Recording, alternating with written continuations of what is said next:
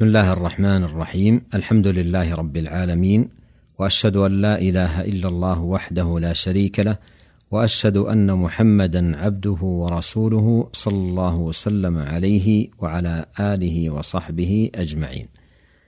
أما بعد فلا يزال الحديث عن وفاة رسول الله صلى الله عليه وسلم. وقد تقدم حديث سالم بن عبيد رضي الله عنه في ذكر نبأ وفاته صلى الله عليه وسلم وانطلاقه إلى أبي بكر رضي الله عنه بأمر الناس يطلبون حضوره رضي الله عنه. قال فقال لي أبو بكر رضي الله عنه انطلق فانطلقت معه فجاء هو والناس قد دخلوا على رسول الله صلى الله عليه وسلم أي تزاحموا عند بيته عليه الصلاة والسلام فقال يا أيها الناس أفرجوا لي أي افسحوا لي المجال فأفرجوا له. قوله فجاء حتى أكب عليه ومسه يعني وضع يده على جسمه. فبمجرد ما أن مسه صلى الله عليه وسلم قال إنك ميت وإنهم ميتون. تيقن رضي الله عنه أن النبي صلى الله عليه وسلم قد مات. قوله ثم قالوا يا صاحب رسول الله صلى الله عليه وسلم أقبض رسول الله صلى الله عليه وسلم؟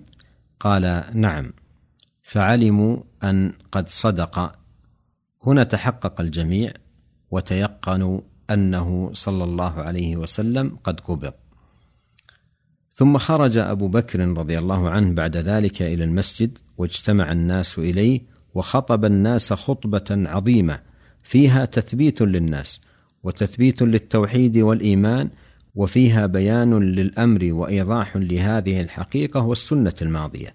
فقال رضي الله عنه بكل ثبات قلب مع هول المصاب وشدته أما بعد فمن كان يعبد محمدا فإن محمدا قد مات ومن كان يعبد الله فإن الله حي لا يموت. أخرجه البخاري.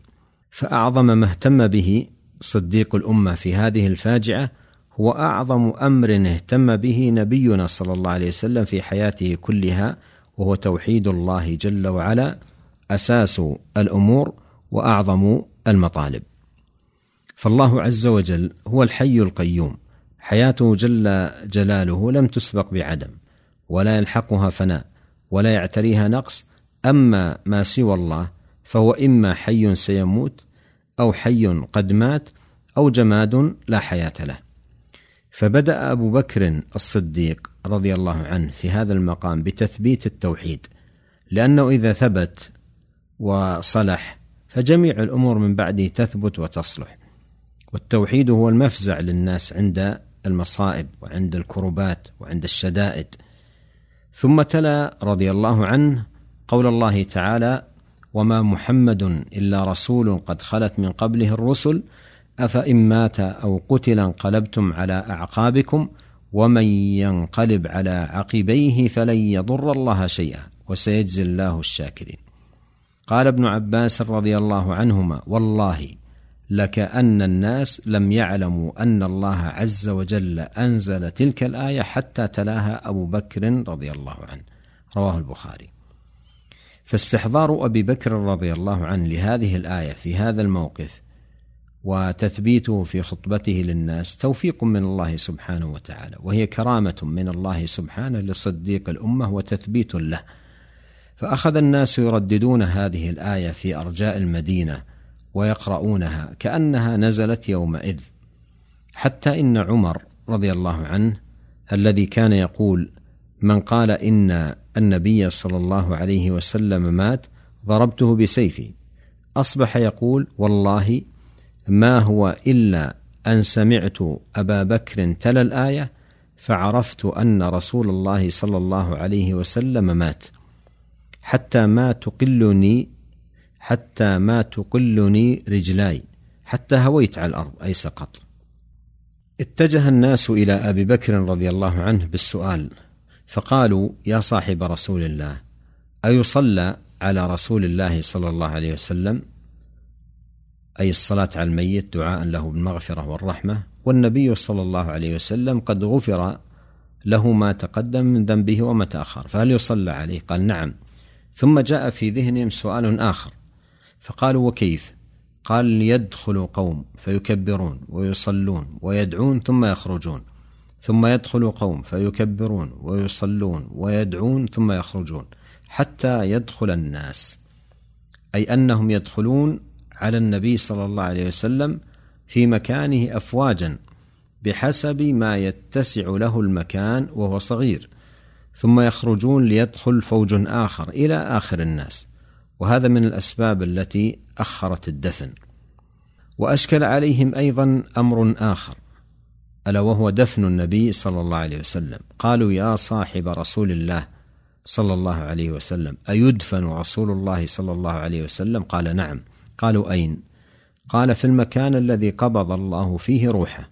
ثم علل ذلك بقوله فإن الله لم يقبض روحه إلا في مكان طيب فعلموا أن قد صدق. وسبق ذكر أن أبا بكر رضي الله عنه قال سمعت من رسول الله صلى الله عليه وسلم شيئا ما نسيته. قال ما قبض الله نبيا إلا في الموضع الذي يحب أن يدفن فيه. فجمع أبو بكر رضي الله عنه بين ذكر الدليل والتعليل. قوله ثم أمرهم أن يغسله بنو أبيه أي عصبته. فغسله ابن عمه علي بن أبي طالب رضي الله عنه وساعده بعض بني أبيه على ذلك وكفنه في ثلاثة أثواب يمانية بيض سحولية أي من قطن. ليس فيها ثوب ولا عمامة.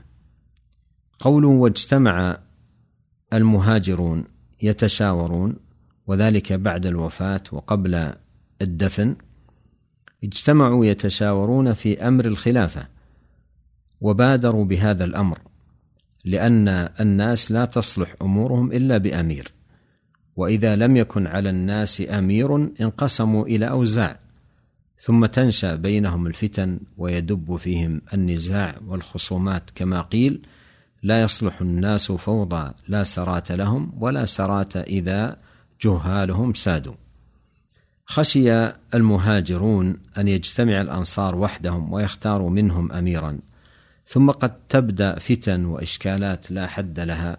فسارع المهاجرون فقالوا لأبي بكر انطلق بنا إلى إخواننا من الأنصار ندخلهم معنا في هذا الأمر.